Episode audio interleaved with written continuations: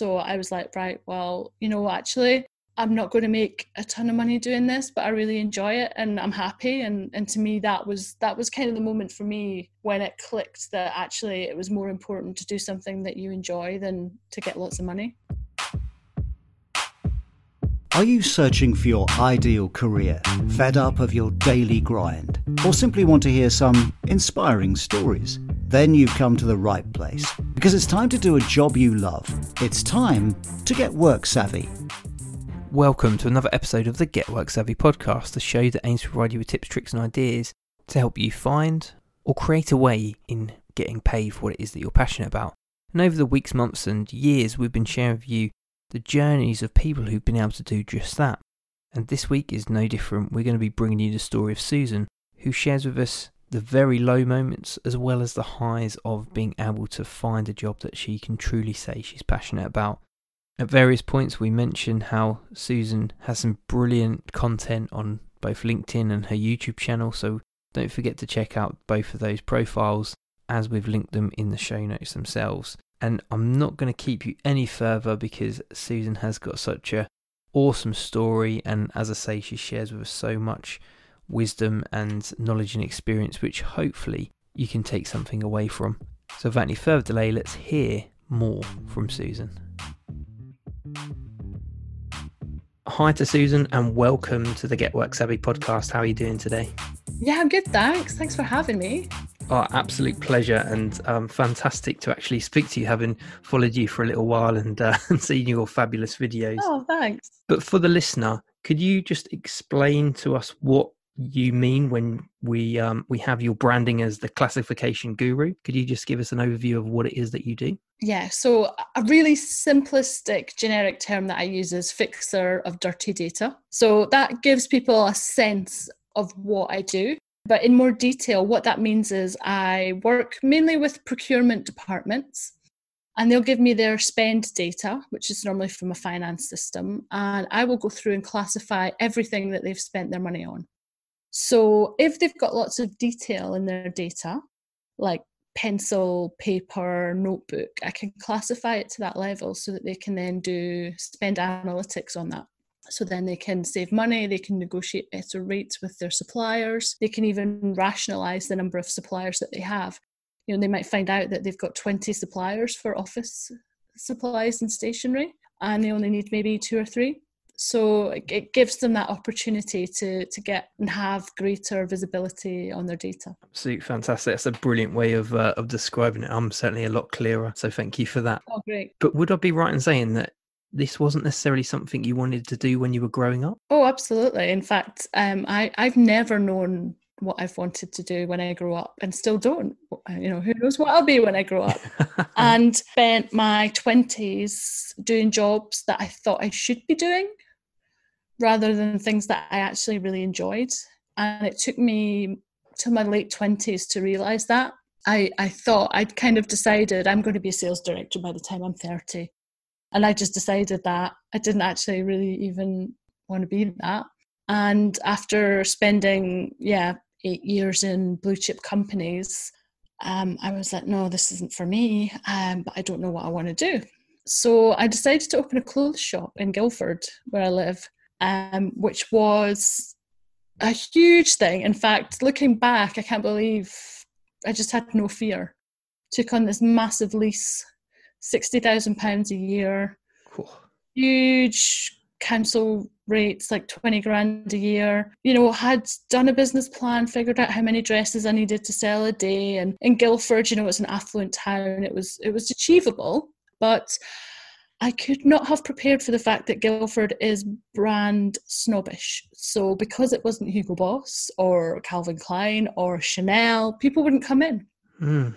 So I spent about eight months doing that. And by this point, yeah, I'd been self employed or had my own business for nearly a year. And I just, I knew that going back to a corporate world just wasn't for me, but I didn't know what I wanted to do or what I could do. But also, I was, you know, had run up so much debt from the shop and I needed to go bankrupt.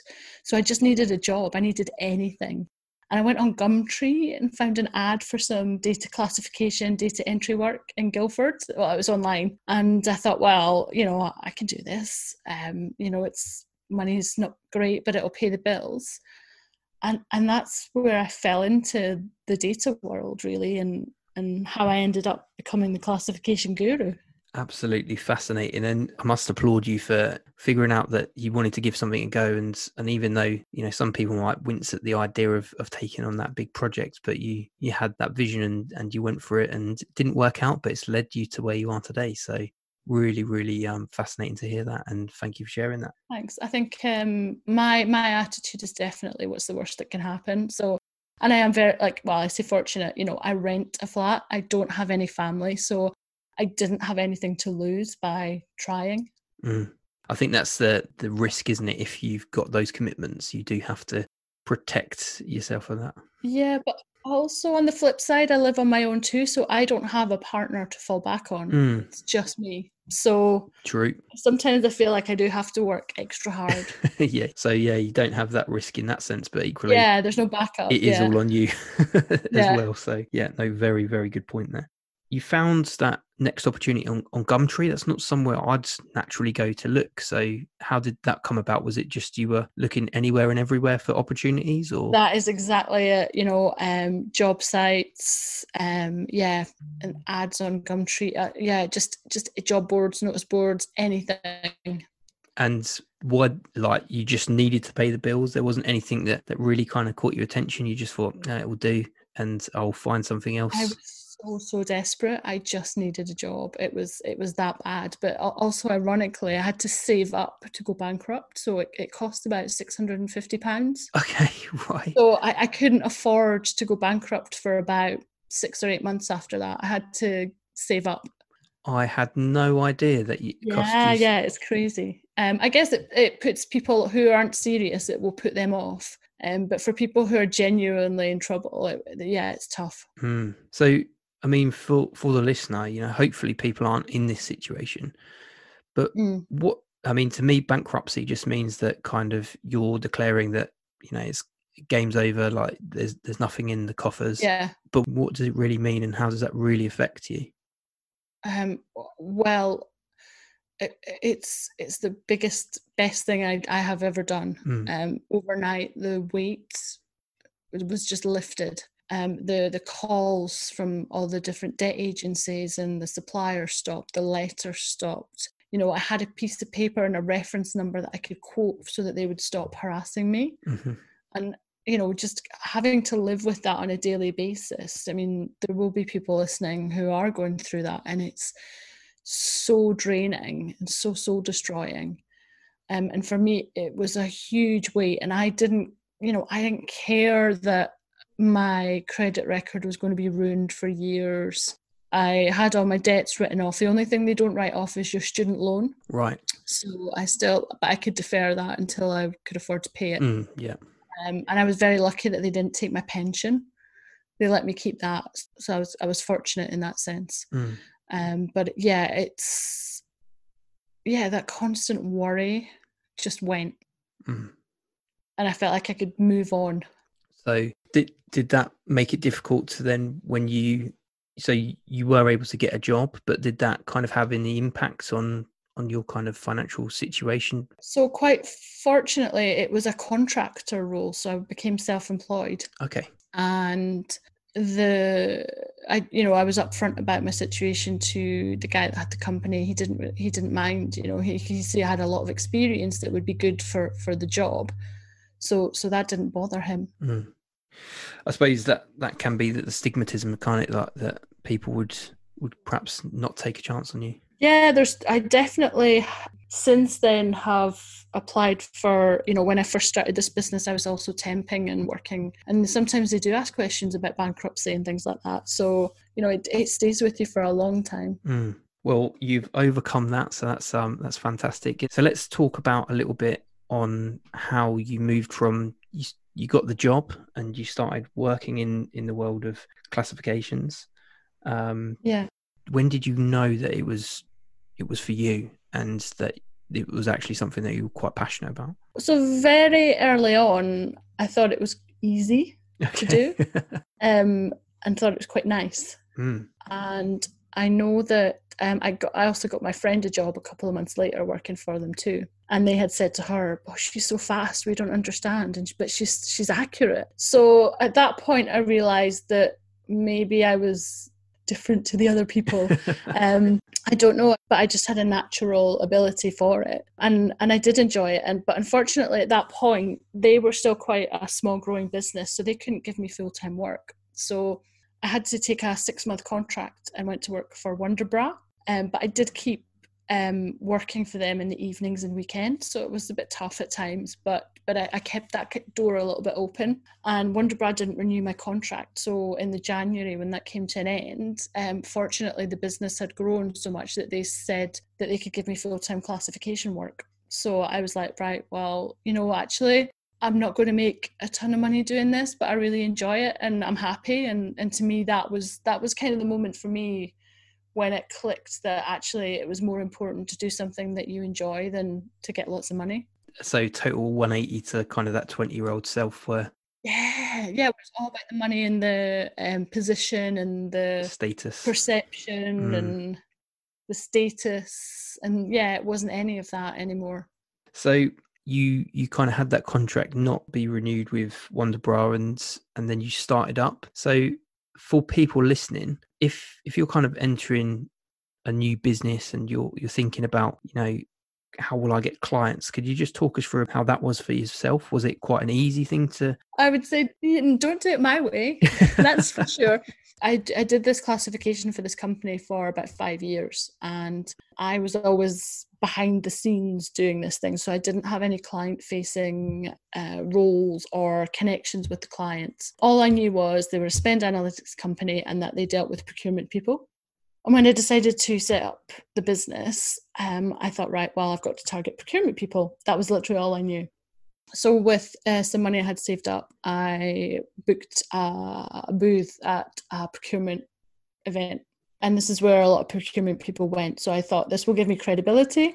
But basically, I started my business with not one single connection in procurement or data, which is absolutely the backwards way to do it. Um, if you speak to most business owners, they'll tell you that 90% of their business comes from referrals. Mm-hmm. So I, I've had a longer path to get to where I am. It's taken a good two and a half years to build that network and that reputation and that awareness. You know, what I'm doing and what I'm offering was not really available as a standalone service before.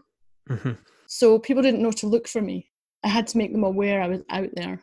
So yeah, if if you are thinking about setting up a business, you can absolutely do it my way, but you have to be strong, determined, and wait a very long time for it to to work out. I think that's something that that a lot of people do is they they think, oh, if I if I just do the right things, like like get a booth, it seemed like the the logical thing to do. But it's, it's those connections, isn't it? And like you say, the referrals is is quite a large proportion of of where your business comes from. Is that right? no, it's not. It's changing now, but not in the beginning. Mm.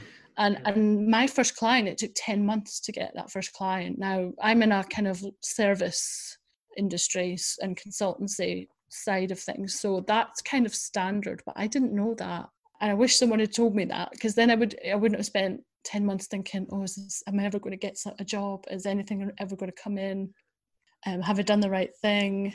it would have just been a bit easier to to deal with that had I known it was going to take so long. But I didn't know that. So and I guess it took that long because I didn't have any connections. So so in your line of work then, is there any kind of pattern to a certain time of year that's more popular than than another or is it just as and when people no. require your services? So yeah, it, it's very much that. So the first year, so I started in the June. I didn't have anything that year, and then the end of year one, I got my first lot of of business. Um, so I was busy that whole summer. So that was two years ago. Last year, I had no work over the summer at all. I didn't know how I was going to pay my bills. It was awful. Um, it was really, really quiet, really bad. Um, although I know a lot of businesses that had said the same thing. And then again, this this summer, I, ha- I haven't stopped you know i'm desperate for a week off um, but you know that is such a great position to be in and i'm very grateful for that um, but it, there's no pattern to it whatsoever i think that's um something that that a lot of business owners share isn't it that it is that kind of roller coaster of sometimes you'll be so busy you can't can't get enough time away for yeah. for having a, a, breather. And then other times you're so desperate. It's um yeah yeah. And then you stress you're so tired because you're so worried that you don't know where your next yeah. project's coming from. Um, but I, have got to be honest i love it and i wouldn't swap it for anything. Absolutely fantastic. So looking back then what would you say your biggest challenge to get into where you are today is or has been it would yeah it would be the the the, the lack of network and connections to the industry. And you know i didn't when when i left the previous company i then didn't hear from them once i'd left and i was really out there on my own. Yeah that was that was tough. Um but you just have to fight through. I suppose was, was it a case of like the hairdresser kind of situation where if you leave a hairdressing salon then you leave that day and you're not allowed to talk to to anyone and and they're very protective of of their oh, client no. list or was it just I even stayed longer than my four weeks to help them out. You know, it was all ended on good terms, and then I just just kind of didn't hear from them again. um, I was like, okay, well, that's I'm not going to get any help from anyone. I'm just going to have to do this myself.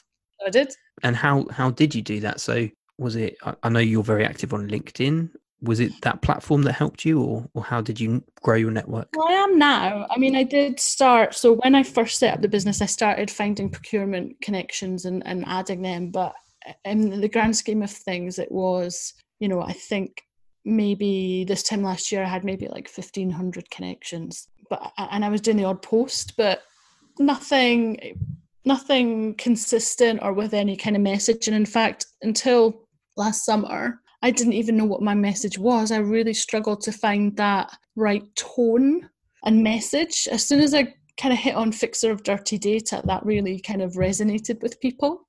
Um, but until that point, I was I was trying to be everything to everyone and and do. And then I, when I really niched in on the procurement specialism, that's when people really started to and and talk about that. That's when people really started to engage. So before that, it was really just um, events and a little bit of contacting people on LinkedIn. But then about a, just a year past April, I started doing videos, making posts, um, how-to guides, uh, all those things that kind of by accident I'd found were lacking in my area. Um, and and that's just really taken off. Like this year has really, really blown up for me. It's been amazing, I have to say so you stumbled across kind of those resources where were some clearly lacking and, and people were interested in and would be useful. Um, and i think that's that's yeah. kind of a, a, really good approach isn't it for people if if they are perhaps just starting out thinking about how they can help people? Is that kind of the approach that you'd advise on on giving? Yeah. So i'd heard this quite a lot. Tell people how you can help them not what you can do and also you know talk to people explain what you do as if you were telling a five year old all those thing kind of things. And and i just played around with the message and i think that's the thing with linkedin like play around like some posts did really well some didn't so you know you know which tone to go with. Don't be afraid you know who cares if only five people see your post nobody else knows that only five people have seen it apart from you. It doesn't matter. And they could be the most important five people. well, you're onto something there actually. It's definitely quality over quantity. There's a lot of LinkedIn people out there who have tens or hundreds of thousands of followers, but they're still heavily promoting their businesses, which says to me that the people who are following them aren't necessarily their hmm. clients. Mm. Yeah, I think there's a lot of if I just do a land grab and try and connect with everybody, then oh yeah. then that will make me more successful but that's not necessarily the best idea because as you say it's not at all. it's that quality over quantity isn't it? Yeah and it's for me it's planting that seed in their mind so that when they do have a data problem in procurement they know exactly who to go to and that's working really well for me. Fantastic. And something that i'd like to, to pick up with you as well because i think there's quite often, I think less and less so now with people being on the platform, but certainly if, if you spoke to somebody who wasn't on LinkedIn, there'd be that misconception of it was a stuffy business network. Whereas I know your content is is quite entertaining as well as informative. So could you just talk a little bit about your decision to to go down that route? Yeah, so so I've been I think I've been on LinkedIn since 2006. So it really was literally just an online CV at that point. And and then I didn't use it for a long time, not really. And then when I had my first business with the shop, I started to use it to kind of promote that. Then when I started this business, because I didn't work for a company, I felt like I was free to post Mm. whatever I wanted. So it started with little small things like I, I do a Friday post, and and it used to be until a couple of weeks ago just like I make data awesome or I love data, so you don't have to, and it would just be a picture of me with those words. And I remember the first time I got a thousand views on a post like that, and I thought I'd hit the big time. I was like, "Wow, this is amazing!" And yeah, people just really loved it. And so then I started experimenting a little bit more again you know you you have to not be afraid to try new things and also put yourself out there certainly not afraid to make a fool of myself i've got my cardboard cut out of robbie williams he makes appearances in my videos in my pictures i have um, a data den now which is um, like tinsel curtains now there's pink or blue or silver um, and i try to make data fun because it it's such a dry subject. People are scared of it and intimidated. And if we want more people to be engaged with data, then we need to make it more fun and more engaging and, and more relatable. So that's what I'm trying to do. And, you know, the hardcore data people might say that, you know, I'm part of the problem, I'm not part of the solution. But if we don't get everybody engaged more in their data and it doesn't matter whether you're the receptionist or a manager or the ceo everybody should should be involved in the company's data and if i can do that by by bringing a bit of fun to things then yeah why not Absolutely. I mean, my personal favorite is the boxing gloves oh that is i do like that one yeah where you're hitting away the, the issues. I, I love it. yeah and, and literally these ideas come to me like either just before i'm going to bed or first thing in the morning, or I'll be having a conversation with someone and they'll just give me um, some inspiration. And I'm like, yes, let's do it. I love that. So it's weird you mentioned that because something that I heard recently that, that kind of resonated with me was when so-called creative people are being asked to be creative, or you know, you've you're thinking about ideas for engaging like posts Mm. on LinkedIn or whatever it happens to be. Um, quite a lot of people do refer to to that being a, a good time when you're in the shower Yeah. if you're doing something just really random and you just have an idea pop in your head and there's there's actually some science towards it about you're you're just in that kind of meditated state Yes. where you're doing that that task and it lets your brain just free up to to Yeah. be creative and, and have those those more interesting ideas Or um, I've also had uh, inspiration from my next door neighbour's children. So I also recently had a had an animated video where I turn into the okay Hulk. Uh, that was that was their idea, and and they are super super chuffed. Their idea is now a, an animated um, video. So brought it to life for them Yeah. yeah, fantastic I, I mean I, I certainly love that and and i think being creative and it, it just makes it makes people realize that you're a human being as well because like you said it's it's perhaps a, a Mhm. duller subject that people perhaps try and stay away from yeah. And or it's for the elite, the the Mm. highly um, skilled, educated, technical people, and and it's actually for all of us. and and i think like one of the posts that you shared today was about there was a hospital that um Yes. that's going to be set back because because of, of an issue or something like that Yeah, and that's not that's that's human error, um, and you know that will always exist.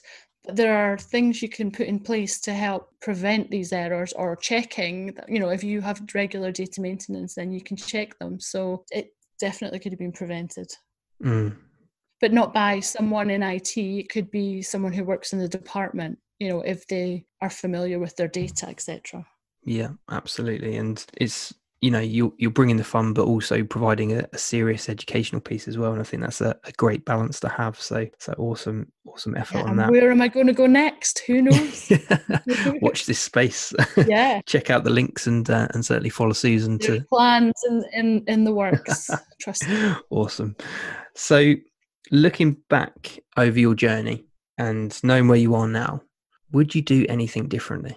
No, I wouldn't actually, because all those horrible jobs I did that I didn't enjoy, they've all actually combined up to give me the experience that I needed to do what I'm doing now. So it's um, I think Steve Jobs said if if you look back on your life, you'll see it was a series of dots, and it's only or yeah, your life's a series of dots. And it's only when you look back on it you see how all the dots connect up, something like that. And that's so true for me. Everything that I've done up until has led up to this point. Fantastic. Yeah, I, it's it's one of those questions that nine times out of ten I get a no because it led me here and I'm super happy and maybe a bit faster or something like that. But yeah. no, really reassuring to hear. And I, I, think that like for the listener, it is you know you might be going through some tough times and you, Susan's she had some really difficult times that she's gone through but it is that kind of you know riding the roller coaster not being too low when it's low but not being too high when it's high and uh, and seeing where it all takes you.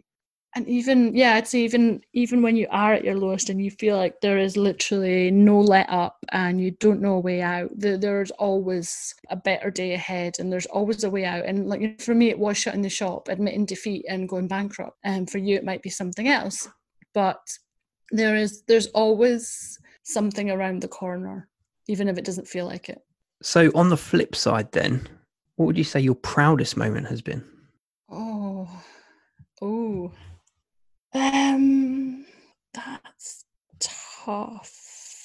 Well, actually, there's some something that happened today, but I've been um had an offer to publish a book from a publisher. Fantastic! Congratulations. Um, thank you. So that is pretty huge for me. Really massive. Um, can't quite. I only found out today, so I'm still in a bit of shock. Actually, um, really exciting um, not something that I had ever intended. And actually, that's another thing um, in business or in life. Don't don't plan your whole life out because if you if you leave space to accept anything that comes your way, then amazing things will happen. So I would never have put myself down as as an author or writing a book. Um, but it's it's actually going to happen. So yeah, that's what I'm most proud of. And I guess just being able to say that actually I'm three years into my business and I've managed to keep it going and I suppose would it be fair to say because we said before the call like you taking on some hires as well? Yeah, yeah. So I've, yeah, I've got a team now. So you know, to to be able to keep them in work would it will be amazing. Um, so I'm hoping that that will continue for the next few months. So we'll see. You know, it's not just about me anymore. I feel a responsibility to to make sure that they can work as well. Absolutely awesome. And you know, huge congratulations on the book and these these things just come out out the blue and um, it's clear to see that somebody's recognized your hard work and yeah and you know i did i put a lot of effort into the proposal and it's been you know peer reviewed so this is is, is, is like i got a proper grilling so yeah this is this is really i'm yeah i'm really proud of myself for that. Awesome. Awesome job. So moving nicely onto you kind of opened the door with with that announcement of of your book and congratulations once again with that but are there any books out there that you'd recommend reading that have helped you um, to kind of gain an insight or or any resources podcasts quotes that have helped you through perhaps some of the tougher times or given you some guidance to to where you've got to today yeah so um, skills wise in my area, there is literally nothing out there really that you can go and read that will help mm. you right now for anyway um but watch the space um and, and i get asked that that question on a regular basis so i kind of point people to my youtube channel for some videos but i really need to do some more content for that mm.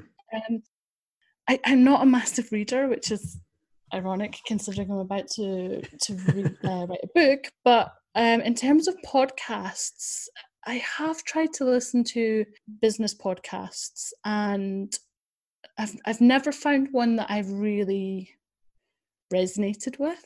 Mm-hmm. So I tend to listen to procurement related podcasts. So there's World of Procurement and Procure Tech. And then I love to listen to podcasts that actually take me away from everything that's business related. So um, I'm listening to a really good one at the moment called American Scandal. Mm-hmm. So and it but it is also business related. So it covered the Enron scandal, it covered the um, Rockefeller and the the oil and the athletes doping. So it although it wasn't direct related to me running a business, it definitely um, gives you an insight on how not to do things. Fantastic. Another one, I don't know if you've heard of it. It's more political, but it's called Slow Burn, oh, um, no. and it's about um, the Watergate scandal as well. Oh, brilliant! It's it's really good listen. So if you're you or the listeners are into into kind of listening to that kind of thing to get some insight into into some other worlds yeah. and how not to do things, yeah. then um, I'll I'll try and link both of those up into the show notes as well. Because yeah, um, actually, one more that's really really fantastic and really light-hearted. Um, and it doesn't sound it, but it's called Criminal. Mm-hmm. Oh yeah, and it's it. Have you listened to it? Yeah, great great effort. Oh, the Buddha one is my favorite. Um, but it's yeah, it's all stories about people who have broken the law for the right reasons or are flouted with the law for the right reasons. Um, and if you have to only listen to one, listen to the Buddha one. Great recommendation. Again, I'll uh, I'll dig out the links for those and I'll add them to the show notes if you are interested um, in in diving into another podcast because clearly you're going to listen to the end of this episode. but um, fantastic. Thank you for for making those suggestions in regards to your working world then yeah. um, you work at home is that correct? I do. I have worked at home for eight years so lockdown for me hasn't been much of a change except i'm chained to my desk even more and actually i have less pajama days than i did before. Now i'm always on video always have to have hair and makeup done. It's it's, it's a hard life. It's just not fair I yeah, I appreciate that. I was I was working home for like three years prior to, to everything changing, but like yeah, people are more keen to get on video than they were, were before. So yeah, and uh, before lockdown, I I was caught out a couple of times using Zoom where I didn't realize people wanted to use Zoom video, and I was like, mm. oh, my camera's not working. I was like, oh, I can't, I can't let you see me like this. Yeah. actually, I think now, actually, months on, it's much more acceptable to not to not look perfect on camera anymore. Yeah, I remember. Do, do you remember the the BBC World um, interview yes. there was with the professional oh, and his children? Yeah, come and bombed and and yeah, like the whole kind of if that happened now, nobody blinking bat an eyelid. But there was um, on Twitter a couple of months ago. There was on in one day on two news channels. There was um, two separate interviews where kids just completely trashed the interview. Love it so when you're working at home then i think a lot of people are, doing that now and especially if people are start thinking about starting a business that's based online. Yeah. How do you have that work life balance? Have you got any kind of tips for people who are, are perhaps just getting into it? I don't. I'm terrible. I'm so terrible. Um no problem so because normally the work fluctuates. When i'm working i'm working and then when i'm not working i you know will take lots of time out and do lots of nice things um, but I am working really hard to try and, and get more of a balance. I'm at, at the end of a, a, big project. I've got a couple of weeks left, so it will be late nights and things. But that's just what you do when you have a big project on. People do that in regular jobs as well. Mm. Um, I think if you can work in a different room, that really helps. Yep, definitely agree with that. And then and then move away from from that. You know, set set your working hours, and and when you're finished, you're finished. Fantastic. No, I, think that's um that's some sound advice. I know that if you if you aren't lucky enough to have that separate room, at least kind of shut the laptop down, not yes. not have it looking at you. Um, if if that's the case. But yeah, no top tips there. I know that eh, I think everyone's guilty of of perhaps having having as not a good a routine as as they perhaps could or, or should for myself is getting outside more I just definitely i need to absolutely do more of that as well I, I know that i was speaking to a couple of my colleagues and i was like I've been outside, but I just feel like I haven't properly been outside. I've been to the bin or whatever, but I haven't yeah. like gone for a walk. Or... I know it's like walk to the supermarket or the garage. Yeah, that's it and then you're like so, um, i'm so out of breath i need to i need to do i need to get back to the gym absolutely and then i'm like I, you know i did even try set my alarm for like six and try and get up and go to the gym before starting work but didn't really work out for me. no go. I'm the same. I'm, I'm absolutely the yeah. same. It's um, it's one of the things that I know I should do, but it's um another thing actually putting it into practice. Yes it's been absolutely fascinating um, speaking to you, and obviously, certainly check out Susan's uh, profile, which we'll, we'll speak about shortly. But if somebody was intrigued into to what it is that you do, is there any particular groups to follow? You mentioned a couple of great podcasts that you listen to, um, or any kind of um, organisations or bodies to like perhaps have a look at to to think about if it's something that would pique their interest? Uh, so LinkedIn is absolutely the best place to to get the information, the real kind of information you're looking for. Mm. There's articles, there's discussions. You can follow. There's like procurement, indirect procurement, data, technology hashtags. Um, you know, go and look at those and see what people are talking about. Go and find people that you want to connect with who are talking with those hashtags. That's how I found a lot of my network in the early days. Um, I mean, there is CIPS, which is the like official body where you are certified if you're a procurement professional. But honestly, it's quite dry.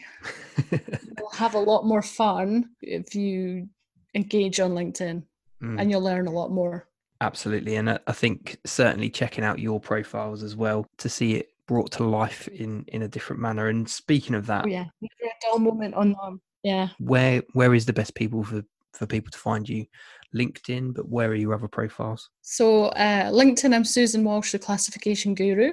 Uh, there's also a business page. Um, I've got my website, theclassificationguru.com, and then I have my YouTube channel, The Classification Guru. If you go to my website, you can get links to my Twitter, my Instagram, my YouTube.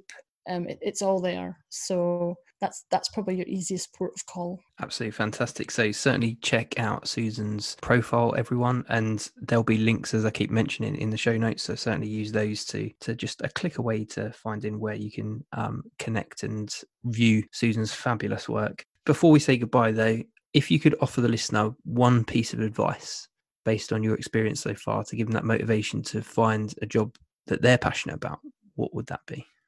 Try lots of things like get some temp i know it's different times now and it's a bit harder but try some temp work try some freelancer websites and do some jobs on there you know don't it's it's much easier now. Like when i graduated you it was still a kind of a bit of a job for life kind mm. of expectation from parents and things whereas now you know it's like i think two and a half years is the average stay rate at a company. So try lots of things first and see what you enjoy and mm. then then commit to it.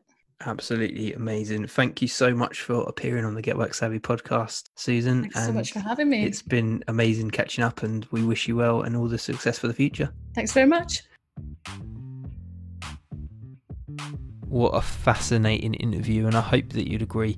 Susan is a phenomenal character, and we're so lucky to have heard her story. Thanks once again to Susan for appearing on the show. And it just leaves me to say if you are still listening and you're in that position, perhaps where you think you're at your lowest and things can't get much worse, then there's always a way out, and there's always an opportunity for you to find your own way of getting work savvy, whether that be you creating a business or finding a job that truly lights you up.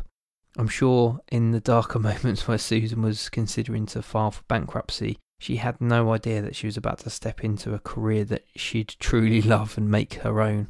And I loved that last piece of advice she gave there about taking a chance and not necessarily settling.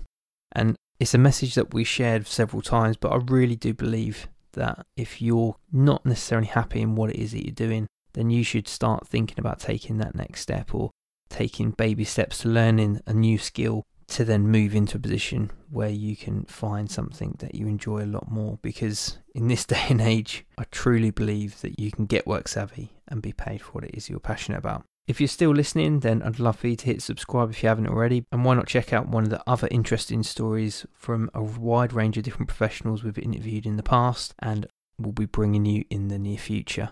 Just leaves me to say, as Susan mentioned in the episode, try putting that next dot on the page for you to be able to join the dots up together and hopefully for you to look back on in many years' time to find that you've got work savvy. So consider taking that chance if it's possible and getting out of your comfort zone to taking that next step on your journey. Until next time, take care, stay safe, and we'll speak soon.